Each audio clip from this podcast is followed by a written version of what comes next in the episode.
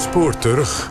Ja, in Spoor vandaag deel 2 van over de Hafakker. Vorige week heeft u kunnen horen hoe begin jaren 70 de behandeling van zwakzinnigen revolutionair veranderde.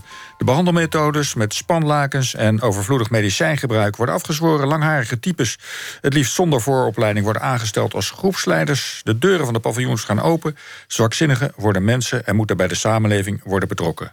Maar of dat zal lukken, luister naar deel 2 van De Hafakker, erfdrager van Nieuw-Dennedal. Samenstelling Gerard Leenders, gemonteerd door Berry Kamer.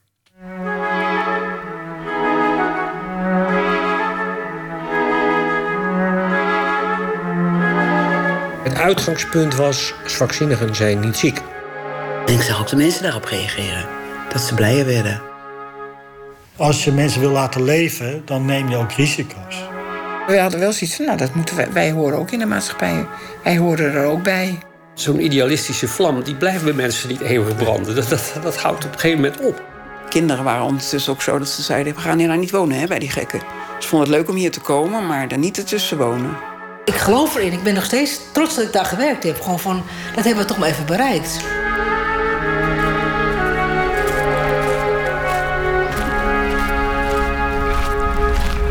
Ja, we lopen hier op het uh, hoofdgebouw van de oude Sint-Bavo af. Ik weet nog goed, in 1972 toen kwam ik hier voor het eerst uh, om te solliciteren als leerlingverpleegkundige. En toen stond daar een reus van een man, een patiënt die naar mij begon te schreeuwen. Hé hey, meisje, kom eens hier. Ik denk, oh god, ik ben in het gekkenhuis. En uh, misschien is het wel een gevaarlijke gek. En toen zei hij, meisje, je hoeft niet bang te zijn hoor. Hier, krijg je een roos van me. Historicus Inge Mans over haar eerste kennismaking met psychiatrische inrichting Sint-Bavo in Noordwijkerhout. Mans schreef het boek Het Hart van de Zorg over de geschiedenis van de zwakzinnige afdeling van Sint-Bavo, waarmee zij al snel na haar sollicitatie kennis maakt. De afdeling van zo'n 100 bewoners, bestaande uit de paviljoens Aloysius en Tarcisius, heeft dan net een nieuwe naam gekregen: de Havakker. Ik liep daar een, het paviljoen voor de zwakzinnigen binnen op zoek naar een kennis. En wat ik toen op me afkreeg... Uh, mensen die meteen iets van je wilden, die je bij de hand pakten. En uh, verder was er een mannetje en die zat op een stoel. En die zat met een stokje te zwaaien. En die riep... Wie is eigenwijs? En uh, nou ja, ik wist natuurlijk niet goed wat het beste antwoord was. Maar ik riep toch maar jij. Nee, jij bent gek. Gek, idioot. Puist, pooier. Hij zocht naar alle scheldwoorden die hij kende. En even later overviel hij me. En ik moet zeggen, ik viel om. En zat hij bovenop me te giechelen. En uh, er kwam wel een groepsleider langs en die keek zo van... Uh, gaat het een beetje? en die liep weer door. En toen dacht ik, oké, dit is de Havakker. Hier is het echt anders dan wat ik tot nu toe heb meegemaakt. Dat anders zijn komt vooral door meer en nieuw personeel... en door de nieuwe, humane manier van werken met de zwakzinnigen. Mieke van Blarkum. Ja, wij wilden gewoon eh, meer mensen van maken. Meer zo van, nou, wat zou je zelf willen als je in zo'n situatie zou komen? Hoe zou jij willen wonen als jij niet goed functioneert? Op Aloysius, waar 70 licht zwakzinnigen zijn ondergebracht... is de nieuwe menselijke benadering al snel een succes. Ook op Tarcisius, waar de 30 zware gevallen wonen... vaak bedlegerig en soms agressief... slaat de humanere aanpak aan. Het onorthodoxe nieuwe personeel, hippieachtig en vaak zonder vooropleiding... speelt daarbij een belangrijke rol hoofd van de zwakzinnige afdeling en initiator van de nieuwe aanpak, Kai Okma. Dat waren ook soms ook mensen die met een flinke drugservaring hadden. Dat heeft ze geholpen gewoon. Die, die, die vielen niet zo gauw uh, om van schrik of van de gekke dingen. Die hadden al zelf genoeg meegemaakt. En uh, die konden wat dat betreft ook heel veel hebben aan wat wild gedrag van bewoners. Dus het bleek al toch vrij gauw dat je met veel minder dwangmaatregelen kon je ook hier werken. Dus allerlei schotten op die afdeling letterlijk ook werden weggehaald. Mensen werden eigenlijk niet meer in de, in de isoleer gezet. Dwangbuizen werden afgeschaft, min of meer. Want dat waren allemaal dingen die, ja, die waren voor ons dus eigenlijk not done. Dat kon niet. Medicijnen vonden we dat eigenlijk eerst ook van, maar daar kwamen we toch wel van terug. Want bleek, als je de hele medicijnen afschafte, dan kregen we toch wel. Uh, uh, toestanden die, uh, die konden we ook niet goed meer beheersen. Dus er moesten wel wat concessies gedaan worden, maar het, dat, dat werkte heel vaak heel goed.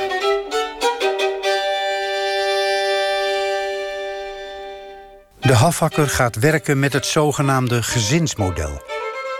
Elke bewoner krijgt zoveel mogelijk persoonlijke aandacht van de groepsleider. Want in elk mens zit ontwikkeling. Dat merkt ook leerlingverpleegster Tineke van Beers... die net in die tijd stage loopt op Tarcisius.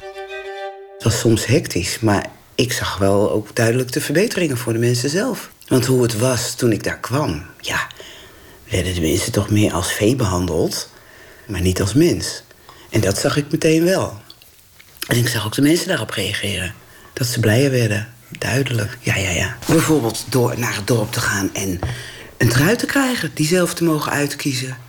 Voor het eerst misschien wel in hun leven. Of door iemand die een liedje met ze zong. Ja, het was een gigantische omwenteling geweest. Ja. Ze waren een persoon geworden. En niet meer die zaal mensen die verzorgd moesten worden.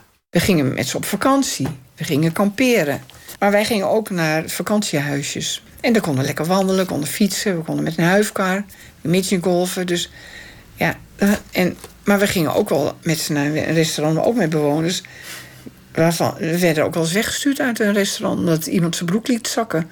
Of dat die mevrouw eh, zijn rok optilde. Ja, dan zei personeel, nee, eh, mogen jullie, gaan jullie maar weg... want dat willen wij hier niet in dit restaurant. Dus dat soort dingen kwamen we natuurlijk ook wel tegen. Of, of dan loopt er eentje naar, naar iemand zijn bord... en die gaat daar de patatjes zitten opeten. Ja, wij, we probeerden wel een goede baan te leiden... maar we, gingen wel, we, deden, we waren wel tolerant. Ook groepsleider Gerard Fransen vanuit de psychiatrie bewust overgestapt naar de zwakzinnige zorg op de Havakker, gaat met bewoners naar een vakantiepark. We waren nog geen half uurtje daar, of de eigenaar kwam eraan dat iemand had het kwartjesbakje van de krant opengemaakt. Een uurtje later, een andere bewoner, die was in een camper bij iemand er binnen gegaan. En bij een oud, oude stel. En die mensen schrokken zich natuurlijk wezenloos was ook een bewoner die zijn broek nog alles leed laten zakken. Kortom, wij zaten daar op de camping. Of de, en het was een confrontatie met uh, van alles en nog wat, met de maatschappij. Later is het allemaal wel weer allemaal goed gepraat. Maar die mensen waren toch blij dat wij weg waren na die week. Maar we hadden wel zoiets van, nou, dat moeten wij, wij horen ook in de maatschappij. Wij horen er ook bij. Het zijn dus kleine stappen, maar ze, zijn wel heel, ze betekenen wel heel erg veel. Dat, dat op Tarcisius bijvoorbeeld, daar was alles uh, aan stoffering weg. Want die mensen zouden toch maar alles opeten en kapot maken. Nou, niet dus. Want na een tijd bleek dat je daar konden gewoon best allerlei dingen hebben. De mensen pakten heus niet elke plant en gingen hem opeten of wat dan ook. Dus dat, dat, dat, viel, dat viel allemaal wel te leren. Een aantal van dat soort dingen viel te leren. Hoeveel planten heeft het gekost? het heeft wel wat planten gekost, ja. ja. Maar het, het doel dat je dus eigenlijk de, de woonruimte gezelliger maakt en, en, en, en prettiger maakt dat, uh, dat bleef gehandhaafd. En dan moest je improviseren en dan moest je dingen op verzinnen. Maar die werden ook echt dan verzonnen. Een paar bewoners waren wel, die waren nog, kregen nog uh, rustgevende medicijnen ingespoten als het echt helemaal te gek was. Als ze met hun hoofd tegen de muur aan bonkten. Of, uh, en dat was niet meer te stillen, bij wijze van spreken. Of, of dat ze uh, ja, heel erg agressief zouden worden. Dat, kan, dat, dat gebeurt, is wel eens gebeurd. Dat, maar over het algemeen probeerde men wel met, met één of twee mensen te praten... en uit de situatie te halen meteen. Naar buiten. Als iemand heel boos was of zo, hup, naar buiten. En dan haalde je meestal wel de hele, dat hele ja, dat ongeremde eruit en zo. Mensen gingen even een ritje maken met de auto. En dat, daardoor was het ook dat het wel mogelijk was. Idealen, wensen en principes worden vastgelegd in het Rode Boekje. Een vijfjarenplan dat de leidraad is van waaruit de Havakker werkt en gaat werken. Kai Okma. In dat rode boekje daar stonden een flink aantal concrete stappen van, uh, ja, die te maken hadden met het menselijker maken van de maat waarop geleefd werd. Dus om te beginnen al die hele grote groep afbreken in kleinere groepen. Uh, een veel menselijke manier van omgaan. Uh, het, het, humaniseren zou je eigenlijk kunnen zeggen van, van, het, van het leefomgeving van de bewoners. Dat, dat was de essentie eigenlijk. Okma zegt het al.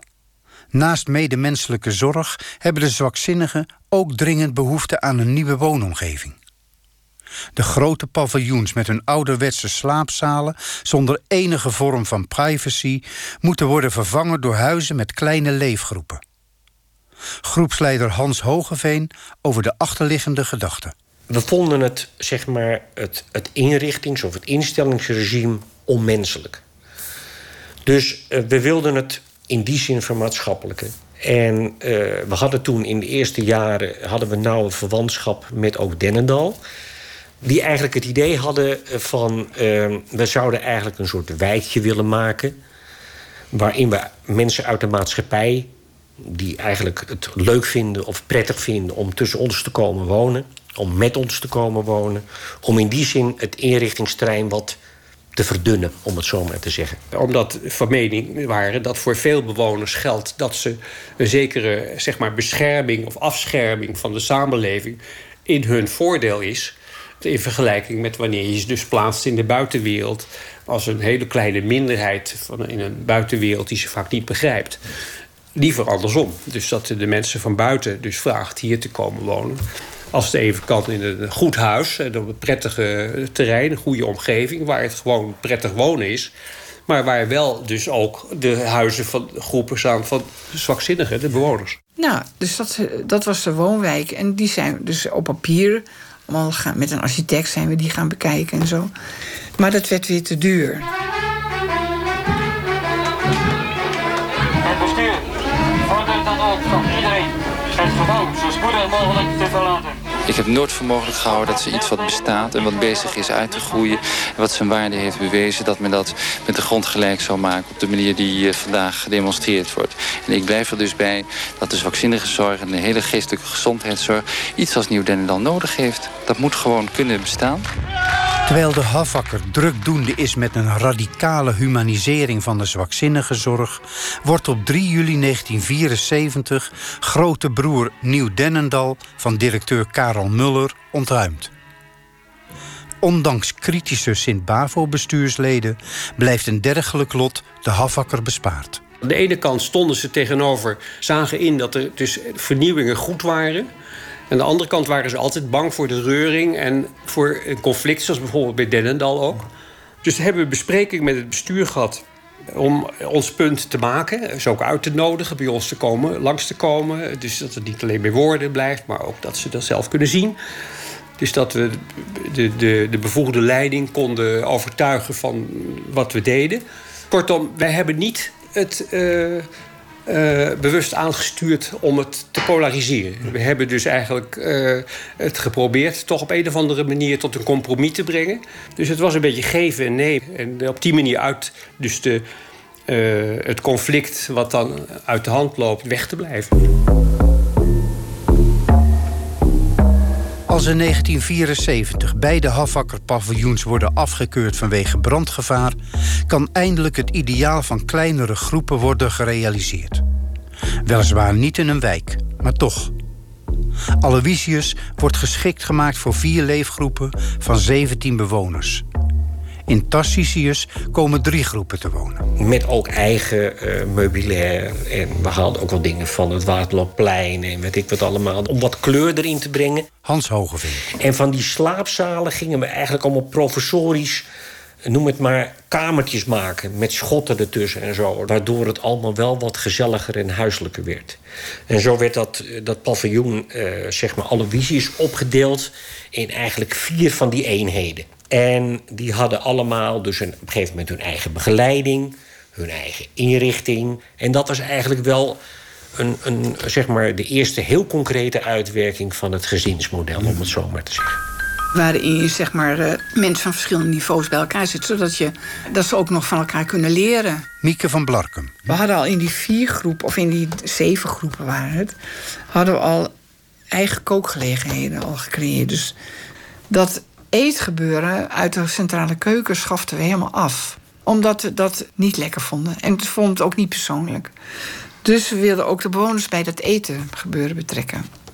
Dus de groepsleiding ging boodschappen doen in het dorp met de bewoners. Koken en winkelen wordt de dagbesteding, net als in een normaal gezin. Met de indeling in verschillende groepen worden er ook nieuwe begeleiders aangenomen. Astrid Verkerk gaat werken op Tarcisius, het paviljoen met de moeilijke zwakzinnigen. Nou, de ene persoon was eigenlijk een autistische man, denk ik, later. Dat wisten we toen niet. Die was heel erg gefixeerd op alles moest leeg.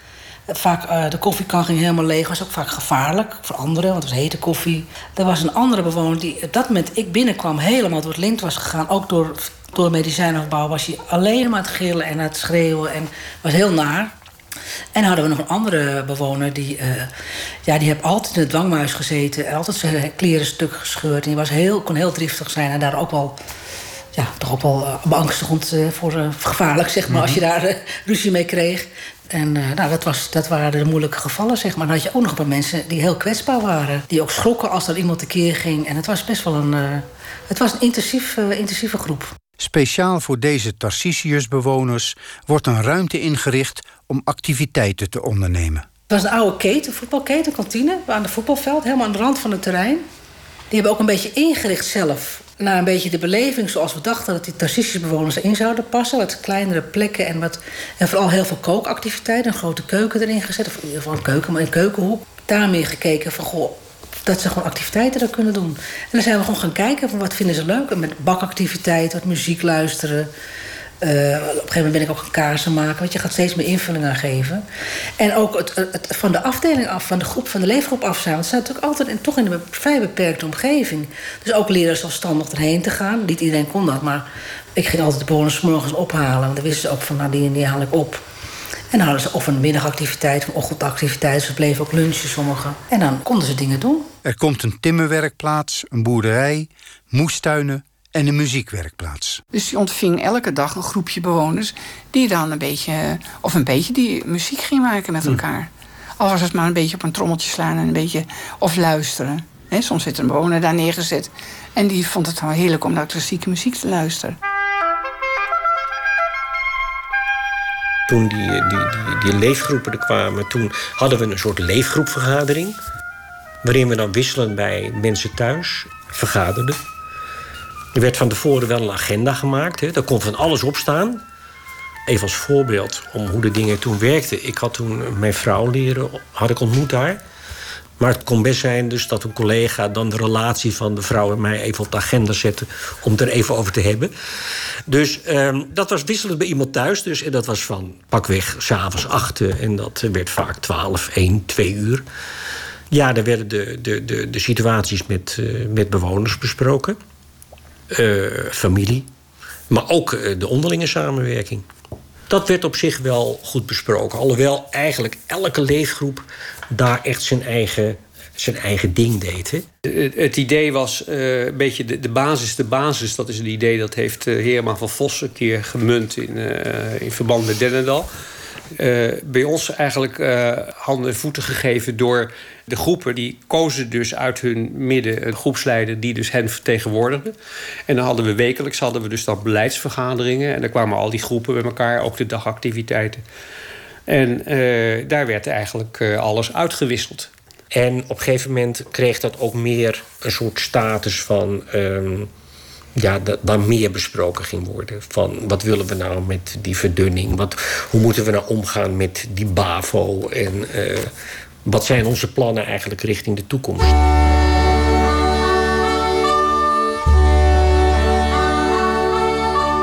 Wat ook tijdens die vergaderingen wordt besproken, is hoe om te gaan met seksualiteit onder de bewoners.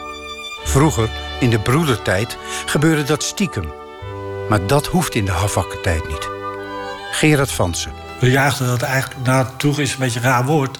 Maar als iemand uh, zich lekker voelt en ja, als iemand zich af uh, masturbeert, ja, ik bedoel, dat, dat Omdat je een relatie had, net zoals het trio. Dat zijn drie mannen die een eigen kamer hadden en een eigen optrekje. En nou ja, die gingen gewoon met elkaar naar bed. En dat was eigenlijk een, een relatie met elkaar. En het hoefde niet meer stiekem.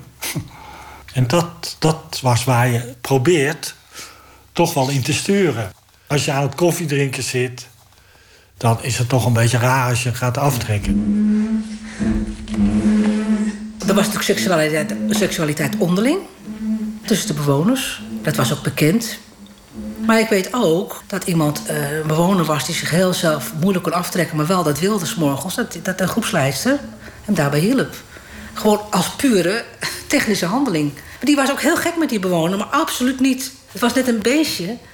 Maar die liep gewoon met, echt met zijn ziel onder zijn arm. En bijna niemand kon het hoor. Zij kon het. Maar dat zei ze ook. Ik ga dat nu even doen in de badkamer. Dan liep ook anderen omheen, bij wijze van spreken. Dus zij kon dat gewoon. Ze deed het gewoon. En dan een bewoner noemde het fietsen. En dan zei nou, uh, ik ga fietsen, weet je wel. Dan ging hij uh, op bed liggen. En dan ging hij met zijn piemel tussen zijn benen. En dan... Uh, was, ze waren natuurlijk altijd vastgebonden. Ze konden, het met hun, ze konden niet met hun handen doen. Dus dat deden ze tussen hun benen. Bewoners met laag niveau deden dat. Want hun handen konden ze niet gebruiken. Aan het begin van de jaren 80 lijkt een aantal van de wensen en idealen van de Havakrianen bereikt. De zwakzinnigen worden als gewoon medemens behandeld. De dwangmiddelen zijn afgezworen. De sfeer is huiselijk en de zwakzinnigen hebben veel vrijheden gekregen. Eén ideaal van de Havakker is echter nog steeds niet gerealiseerd. En dat is de totstandkoming van een verdunningswijk. Geldgebrek en bureaucratische rompslomp zijn de oorzaak. Na jarenlang voor dit ideaal gestreden te hebben, deelt Kai Okma tijdens een vergadering in 1982 mee niet meer te geloven in een verdunningswijk. Mieke van Blarkum is geschokt. Een van je ouders zegt van, ik ga het gezin verlaten. Ik bedoel, je moet het wel zien als, uh, er was een, een, goede band met elkaar, hè? En nee, als, je dan, als, je, als, hij, als hij het dan opgeeft, dan is dat een uh, teleurstelling. Het is denk ik ook een um, periode, noem het maar even, um, waarin je een soort scheiding ziet tussen, noem het even, de realo's en de fundis. Ja. Dus het heilige geloof in eh, het verdunningsidee. En de wat meer realisten die denken: jongens, bedoel, past het nog bij deze tijd? Kan het nog? Past het nog bij onze opvattingen? De maatschappij dendert door. Ik had het idee dat uh, uh, de essentie van de Havakker uh, min of meer bereikt was in het uh, verbeteren van het lot van bewoners. De, de omstandigheden, leefomstandigheden, de mogelijkheden. De essentie van de Havakker lag ook voor, dacht ik, de meeste medewerkers... in dat we zo'n werkgemeenschap hadden gemaakt. En dat dat begrip van verdunning eigenlijk uh, heel weinig meer zou gaan toevoegen. Integendeel, ik dacht dat er heel wat uh, medewerkers zouden zijn die eigenlijk er helemaal niet om zaten te, op zaten te wachten. Eigenlijk het idee hadden van wat, schieten wij daarmee op? Wat, wat hebben wij daaraan? Dus ik bespeurde twijfel en ik had die bij mezelf dus ook. Uh, de vraag die ik stelde van wat is de meerwaarde? En dat had natuurlijk te maken met uh, de moeizaamheid waarmee dus al de voorwaarden gecreëerd moesten worden om het tot stand te brengen. Uh, en ook waarschijnlijk mijn eigen enthousiasme daarvoor behoorlijk afgenomen was. En ik ook meende dat bij veel medewerkers eigenlijk enthousiasme er ook niet was. Alleen, er waren ook een aantal medewerkers die dus absoluut niet van plan waren dat te laten zitten, erbij te laten zitten. Die, die boden toen aan om dan, nou, als uh, Kai dan uh, uh, afhaakt of het niet meer zo ziet zitten, nou, dan nemen wij het wel over. Plotseling gaat alles in een sneltreinvaart. Met als gevolg dat een jaar later, in 1983, in een aantal landelijke dagbladen de volgende advertentie is te lezen. Zwakzinnigen op zoek naar goede buren. Wie heeft trek in een huis dicht bij bos en strand? Er is maar één maar. Uw buren zijn zwakzinnig. Een van de eerste die zich aanmeldt is Gerrit Hogeboom. Hij werkt als verpleegkundige op het nabijgelegen Santa Maria, een psychiatrische inrichting voor vrouwen. Hij legt uit waarom hij heeft gereageerd. Je zit meteen uh, in de, in de borsten, zeg maar. En, uh, Op dat moment had ik een woning die was aan de kleine kant aan het worden. Ik had twee kleine kinderen. En, dus ik moest toch uiteindelijk naar wat anders. Ik denk, nou, dit lijkt me wel wat.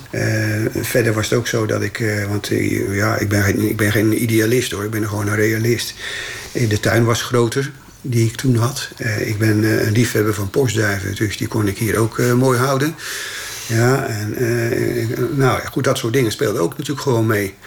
Dus ik heb, toen, uh, ik heb erop ingetekend en ik, uh, ik ben dit traject ingegaan. Ik ben uiteindelijk uh, ben ik er ook uitgekomen. Een kleine drie jaar werden we toch wel om de paar maanden, om de drie maanden, werden we bijgepraat. Dus toen werden we uitgenodigd door, de, door de havakker om te komen praten. Nou, daar werden we ontvangen. Dat, dat, en dan zag je ook meteen de, de aanstaande buren. Die waren erbij aanwezig. Die kwamen uit diverse streken vandaan. Uit het hele land. Amsterdam, uh, in de regio Utrecht, et cetera. En uh, dan waren er ook vaak uh, patiënten bij. Cliënten bij die ook kennis kwamen maken. Ze mochten ook wel eens hun dingetje zeggen. Ze werden er echt bij betrokken. Wat vinden ze ervan? En hoe moeten die straten heten? Daar kregen ze bijvoorbeeld ook een zekere inspraak in. Ja. Nou, op een gegeven moment heette deze straat... die straat voor mij heette Van Morrison pad. Het geeft alleen maar aan dat die cliënten... toch best wel een aardige inspraak hadden toen in dingen. dus uh, ja, dat, was best, dat had wel wat, ja. ja. Nou, dit is onze nieuwbouwwijk waar uh, de zwakzinnigen gaan wonen. Met naast hun de gewone mensen, de niet-geestelijk gehandicapten. Een wijkje met gewone straatnamen. De Beethovenlaan, Tom Manderstraat, het Van Morrison pad. En hier moet het dan gaan gebeuren. Over een maandje krijgen de, de verdunners, zoals ze genoemd worden, de sleutels. En de bewoners die gaan er een uh, maand later weer in. Historica Inge Mans is in 1986 groepsleidster op de Havakker. En helpt mee met de verhuizing. Bewoners hadden jaren en jaren gevraagd... waar blijven de huisjes? Dus we hadden bedacht, uh, die moeten we zelf ook een taak geven. Nou ja, ik heb hier zelf ook meegeholpen. Maar de een liep zijn eigen bed op wielen te duwen. En, en de ander, een heel klein vrouwtje, die liep met een dekbed waaronder ze verdween. Zo zag je tafels, stoelen, zag je de wijk inlopen. En zo droeg iedereen zijn eigen steentje bij. En dan moest ze vaak ook nog even vragen, woon ik hier? dus het was een typisch Havakriaanse verhuizing. Het was één grote puinhoop. Maar uh, uh, de, voor de bewoners was het wel erg leuk om op die manier zelf eindelijk naar die lang verwachte uh, nieuwe woning te gaan. Waar ze allemaal een eigen kamer kregen. En dat was voor die tijd eigenlijk best al, al heel wat op een of andere manier zijn hier ontzettend veel uh, uh, leuke, goede burencontacten ontstaan. En werd het door elkaar wonen eigenlijk heel, heel snel, heel gewoon. Het samenwonen loopt soepel. Zowel voor de Havakkerbewoners als voor de verdunners. Ook voor Gerrit Hogeboom, die samen met zijn vrouw nog steeds in de wijk woont. Alleen de vriendinnetjes van zijn dochter mogen soms niet op bezoek komen omdat er natuurlijk uh, toen uh, ja, liepen nog vrij veel cliënten hier op dat terrein. Um, die, die, die, die doen soms rare dingen, uh, in zichzelf praten. zie je trouwens nog wel. En ja, soms wat luidruchtig. En, maar daar kijken wij natuurlijk wel doorheen, omdat je ze kent. Maar dat is voor natuurlijk een, een, een buitenstaander is dat toch wel soms wel eens wel, wel vervelend. Maar ik heb er hier zat gezien hoor, uiteindelijk. Ik heb zat vriendinnen hier gezien, dus je hebt altijd mensen die erg traditioneel denken. En je bent overal een beetje bang voor. En het moet vooral blijven zoals het al tegen jaren gaat. Ja, en dat is hier natuurlijk wel even wat anders.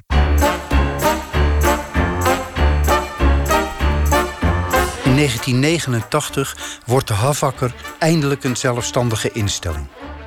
Maar niet voor lang. Door een financieel tekort moet de Havakker gaan fuseren met een andere stichting. Die trouwens alweer opgenomen is in de huidige beheerder, Stichting Het Raamwerk. De wijk De Havakker is ondertussen al twee keer uitgebreid. Maar er wonen steeds minder verdunners. De Havakker is bureaucratischer en zakelijker geworden. Gerrit Hogeboom. Het is, het is zakelijker geworden, maar ik heb in principe met zakelijkheid uh, niet zoveel uh, problemen. Mits de menselijke maat er ook maar is. Er zijn nu zoveel uh, woningen hier neergezet. Ook hier, flats hier en zo. Daar is geen enkele selectie geweest. Het kan ook een beetje doorschieten. Hè? Het blijft natuurlijk toch vaak minder valide mensen. Met, ja, en dan moet je toch eigenlijk wel ook ja, mensen tegenover zetten... die daarmee om kunnen gaan. De geschiedenis heeft laten zien dat het anders kan. Maar is dat in deze tijd nog wel mogelijk? Kai Okma. Daar heb ik mijn twijfels bij. Daar denk ik van. Nee, als je dus wil zorgen voor andere mensen in zo'n soort verband. En dat wil je dus ook helemaal in overeenstemming hebben met alle eisen die de maatschappij stelt aan werken. De CAO, uh, functiewaardering, uh, enzovoort, enzovoort. Dan zul je daar toch steeds op een gegeven moment met je hoofd tegenaan botsen. Zo'n idealistische vlam, die blijft bij mensen niet eeuwig branden. Dat, dat, dat houdt op een gegeven moment op.